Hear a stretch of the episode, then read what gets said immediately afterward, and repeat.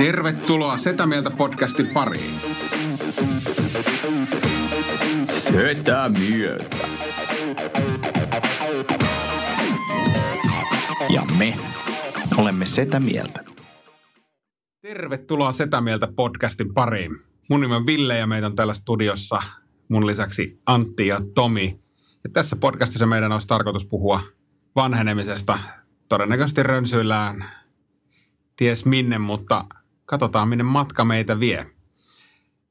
Meille sä voit lähettää myös lukijakysymyksiä. Lukijakysymyksiä? Kuka lukee podcastia?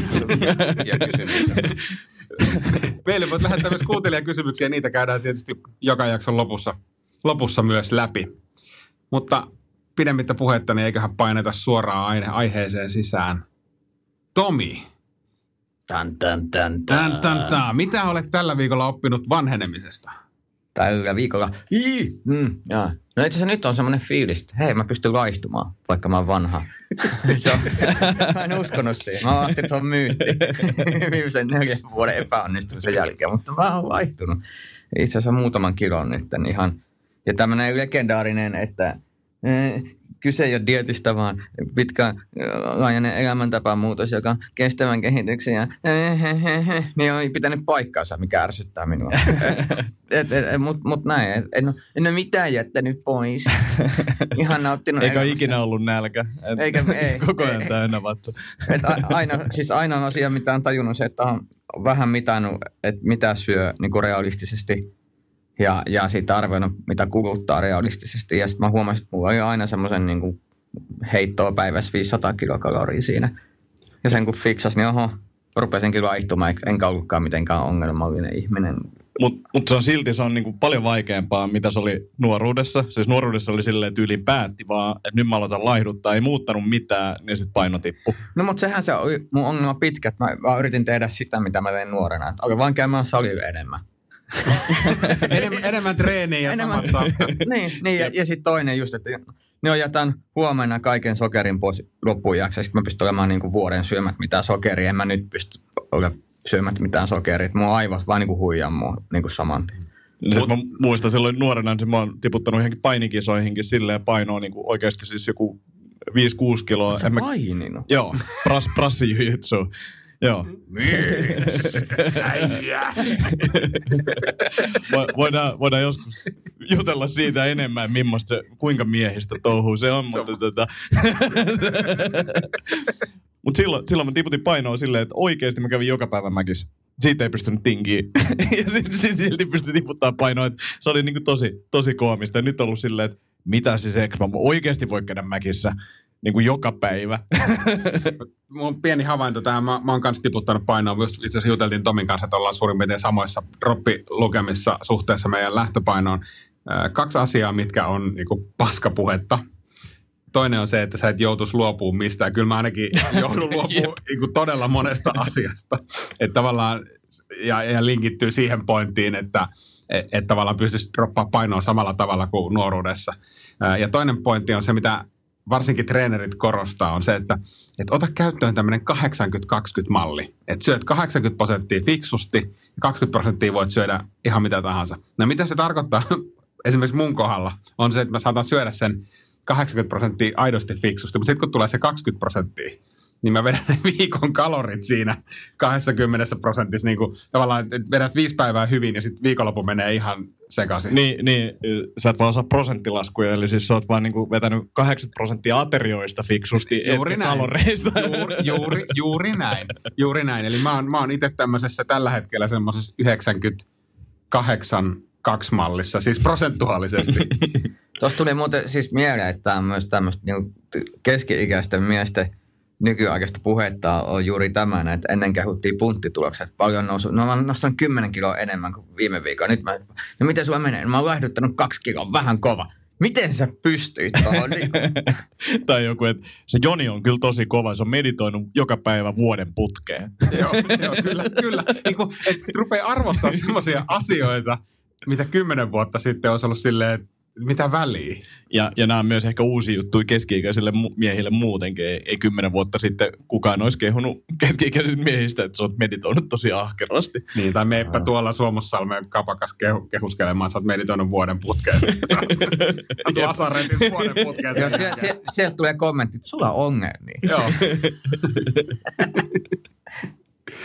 Uh, ehkä pakko ja- jatkaa tähän, tähän tota mun ongelmasta liittyen vanhuuteen ja laihtumiseen ja eritoten treenaamiseen.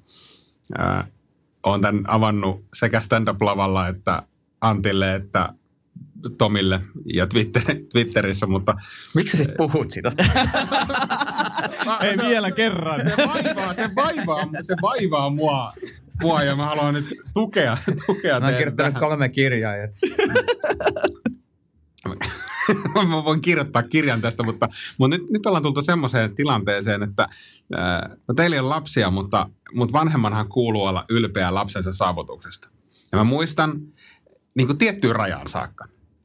Ää, mä muistan, kun se oli pieni ja se piirteli jotain kuvia. Mä olin tosi ylpeä, että hienoa, taputtelin päähän, hienoa, miten hienon kuvaset piirsit. Mutta mä tiesin itse, että mä pystyn kuitenkin parempaan. Tai se teki joku hiekkakakun kaksivuotiaana ja hienoa, sä oot, sä oot tosi, tosi hyvä mutta mä pystyn kuitenkin parempaan.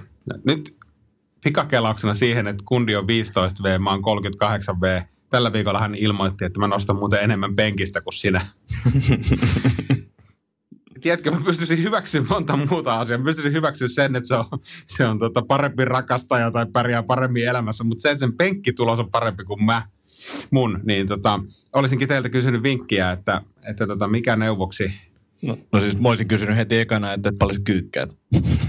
Niin kuin- Niin no kyykyssä mä voitan selvästi. No niin, no niin Siis, sit, sit sä vaan nojaat siihen ja sanot, että, että, että kyykky merkitsee, penkki on vaan tommonen niin kuin teinien liike, että ei sillä ole mitään niin kuin hyötyä normielämään, että kyykystä on hyötyä enemmän. Joo, mutta jos sä ajattelet teinin mindsettiä, jos sä kelaat itse takaisin 15-vuotiaaksi, niin kumpaa sä painotit enemmän? Kummalla sä ke- kehuskelit välitunneilla? Sillä, että sä kyykkäät vai sillä, että sä nostat penkistä? Penkistä. Niin. Pen- Penkki oli tärkeämpi kyllä. Eli edelleen meidän pitää ratkaista tämä penkkiongelma. Tämä on, tosi helppoa. Steroidit.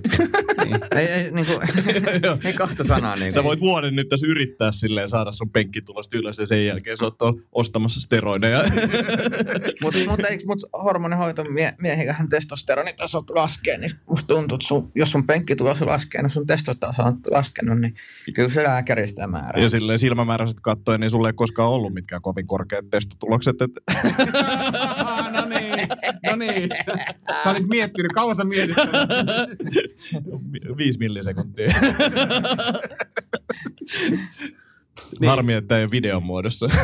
Niin harmi, harmi. Sulla on kuitenkin setup täällä. Mutta mut joo, siis no mä en jatka tästä kauhean paljon pidempään, mutta siis sen verran, se, sen verran on joutunut jatkamaan, että tänään on personal trainerin kanssa tapaaminen ja toissa päivänä laitoin viestiä, että voitaisiko, voitaisiko kokeilla penkki ykköstä ja pojalle on myös sanonut ohjeet, että vain, hän, hän siis väitetysti nostaa enemmän penkistä kuin minä, mutta vain videotulokset ratkaisee, niin kuin kaikki tietää, että Kyllä, pitää olla kyllä. kunnossa. Onko sun kaikki lisävarusteet käytössä, vyöt ja rannetuet ja tällaiset? Mulla ei vielä ole, mä yritän ihan puhtaana nyt. Ja sitten ja sit hajusuola ja kaikki tämmöiset. Ja sit sun pitää suuttua. Penk, Penkkipaita. penkkipaita, joo, sillä lähtee 50 kiloa saman tien tulee Niin. lisää. Joo, mä, mä, mä katson, missä mä oon tänään iltapäivällä ja sitten mä rupean tekemään investointeja. Se, se, on tietysti mulla etuna, että mulla on toistaiseksi ainakin vähän enemmän rahaa kuin pojalla, että pystyn panostamaan. Mä, mä luulen kyllä, että, että, sun pitää niinku joku custom penkkipaita hommaa. Mä, en- mä en usko, että valmiina löytyy niinku tohon kropan malliin mitään hyvää penkkipaitaa. Mut- Mut, Mutta Mun ootko sä nähnyt penkkipunnertajia, miltä ne näyttää? Ne näy- no ne ei näytä sulta, sen mä tiedän. Sä oot jotain rakentanut samalla tavalla. Arva mikä on sun vartalosta on. Mutta mun päässä mä olen miettinyt, että tämä on vähän niin semmoinen Rocky nelonen. Että mä näen, että et, et 15-vuotias, se on niin kuin Ivan Drago. Se, Joo. se on niin kuin siellä kaikki edut sua vastaan, mutta sä voit vetää tuolla lumihangessa. Tai itse asiassa nyt on päinvastoin, että sulla on kaikki massi. Et sä oot vähän niin kuin, sä oot niin kuin, vähän niin kuin ylipainoinen Ivan Drago. joka lähtee niin kuin taistelemaan ihan saakelin nuorta Rockia vastaan. Niin kuin mahtava tarina. Mutta mut enhän mä siis, voinko mä voittaa tätä taistelua, koska me ollaan nyt tässä tilanteessa, että me ollaan käytännössä samoissa painoissa. Mä oon 38, kaveri on 15 ja Antti on ainakin nähnyt meidän pojan, joka näyttää siis oikeasti Kyllä sä On, on sulla vielä, mä sanoisin, että sulla on niinku 5-10 vuotta aikaa niin olla oikeasti kovemmassa kunnossa, jos sä teet asiat oikein, mutta tota... Veikkaan, et minun- et minun tule- tuntien ei et tule tee, tekemään, niin. niin. Unohda toi ala keskittyä johonkin Sulla ultrajuoksuun. on kaikki potentiaali. Näytäks mä ultrajuoksijalta? Et. Mutta mun mielestä purjehdus. kaikista, kaikista parasta myös hänen kehityksellä on se, että sä meet ohi ja haastat, koska sit poika kiukustuu ja tekee vielä kovempaa treeniä. Tiedätkö, niin kuin se on sitten semmoinen, niin kuin, sit se vihdoinkin saavuttaa sen jossain vaiheessa, niin se on, se on parempi vaan pistää kunnolla kampoihin. Niin, pakko. Tässä on kaikki, kaikki keinot ottaa käyttöön, mutta palaamme tähän tulevissa jaksoissa. Mahtavaa. Antti, mikä sua vaivaa? Mulla on ehkä kaksi nopeat juttu. Y- y- eka oli tää, että mä istuin viime viikolla huonossa ryhdissä ja mulla on edelleen häntäluu kipeä. Ja mu- mulla ei niinku ikinä käynyt tämmöistä ja siis mä oon 40. Mä en, mä en uskonut, että mun kroppa alkaa niinku mureneen näin nopeasti. Mäkin niinku harrastan kaikkea liikuntaa ja muuta, mutta se, Sitä ei että- näe kyllä päällä. se, mutta se, että, että mä saan itteni rikki istuen huonossa ryhdissä on niinku ihan uutta mulle. Onko teillä tämmöisiä, että olette sitten niinku alkanut jotenkin hajoileen enemmän? No, mä huomaan sen, että kaikki liikunta nykyään tähtää siihen, että pysyy kasas niin kuin enemmän. Tai siis, no sanotaan, että jos mä nyt vaikka punneran joka päivä, niin ennen mä punnersin sitä varten, että mä olisin niin kuin paremmassa rantakunnossa. Ja nyt mä punneran sitä varten, että mä en jää Espergerin lattialle. Koska siellä ei eri kukaan- ei kukaan auttamassa. Joo, no on pakko vaan niinku päästä sieltä ylös itse.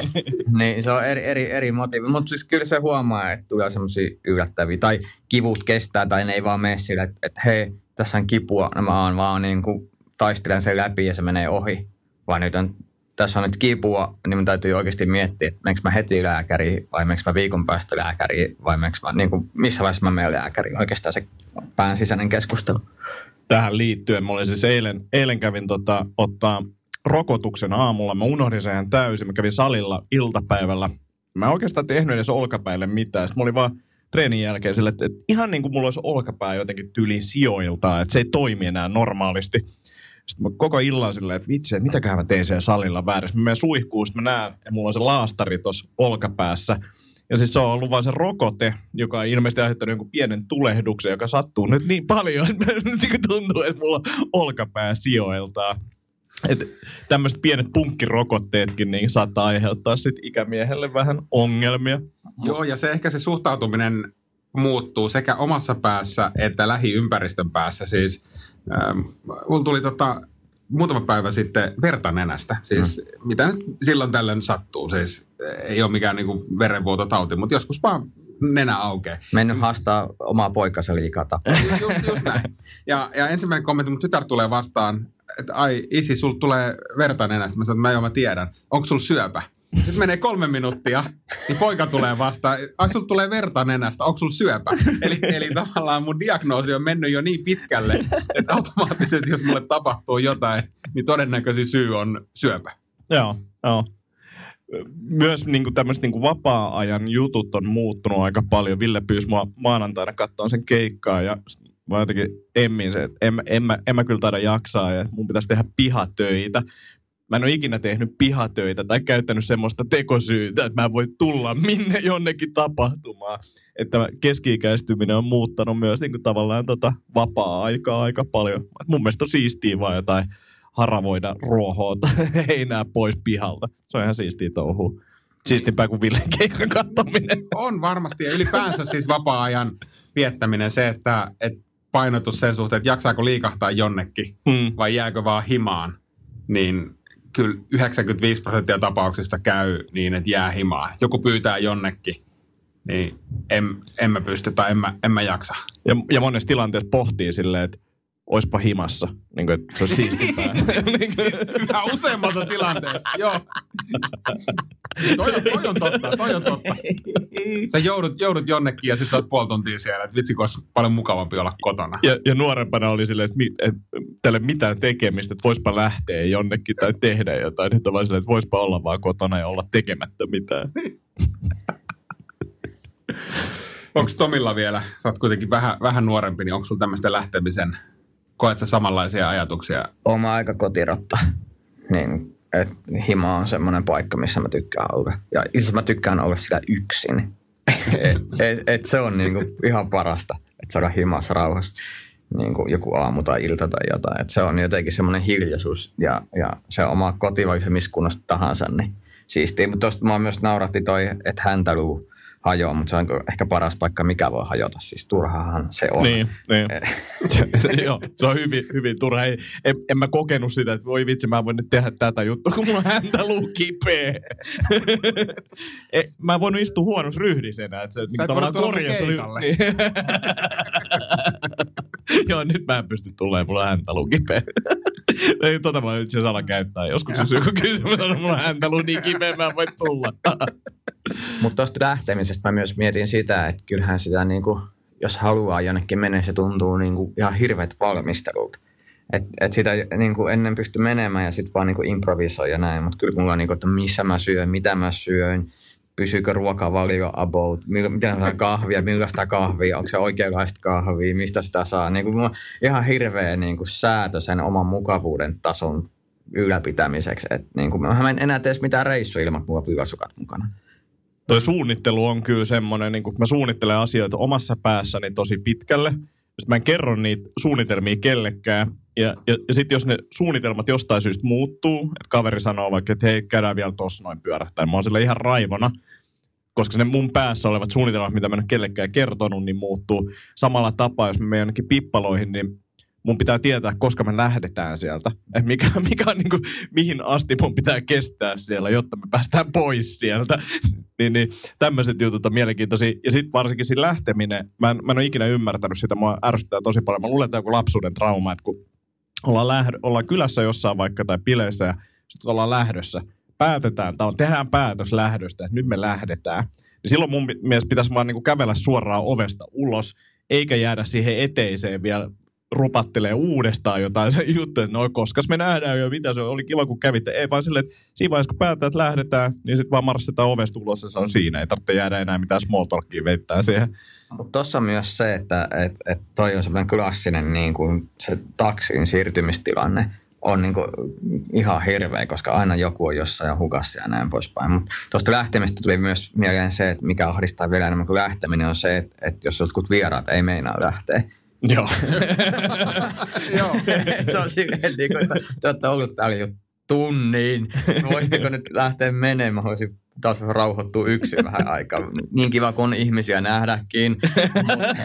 Mutta vähän ratkaisen ton aina, siis aina silleen, että mä asetan jo ennen, ennen kuin se sovitaan se vierailu, niin asetan, että meidän pitää lähteä jonnekin Joo. tiettyyn aikaan tai meillä tapahtuu jotain siihen aikaan, se, se helpottaa. Me, meillä on tietysti sellainen erilainen tilanne verrattuna teihin, että me, meillä ei juuri niin kuin muuten käy niin kuin kutsuttuna vieraita, mutta sitten kun meillä on koiranpentuja, niin niitä, niitä niin kuin pentuja käy jengi katsomassa. Mm. Mikä tarkoittaa sitä, että, että se vierailu voi kestää puoli tuntia tai se voi kestää kolme tuntia.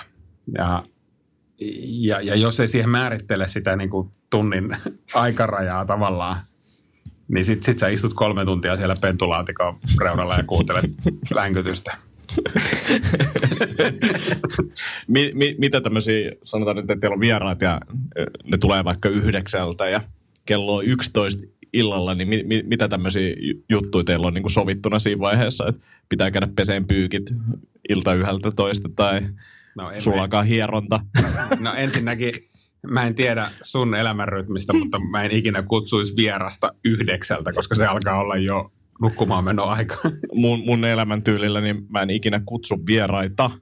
niin, no, mutta tässä, tässä se lähtee. Siis, mutta niin. joskus on vaan semmoinen tilanne, että on kutsuttava. Joo. Et, et, ei voi ei voi niin kuin täysin ei voi erakoitua ja eristäytyä. Ja, ja sellaisia tilanteita varten hän pystyt usein määrittelemään, eihän vieras onneksi nykyään tule niin kuin maaseudulla ennen vanhaa kutsumatta kun puhuttiin, että vieras vara pitää olla kaapissa. Siis meilläkin, mä oon papin poika maaseudulta, niin meillä saattoi ovi, ovikello oikeasti soida aidosti 11 aikaa illalla ja sieltä tulee joku no mä en, apua tarvitseva. Mä oon pienestä kaupungista, mutta siellä ei taas täysin sama muista ikäinen kuin lauantai ja faija jotain siivoa ja sitten tulee niinku täti ja tota, niin serkku ja niinku ajaa autolla pihaa. Niin faija eka kommentti, että kuka perkele sieltä nyt tulee. Se oli niin kuin, niin kuin huomasi, että kun ei yhtään kiinnosta kukaan missään vaiheessa.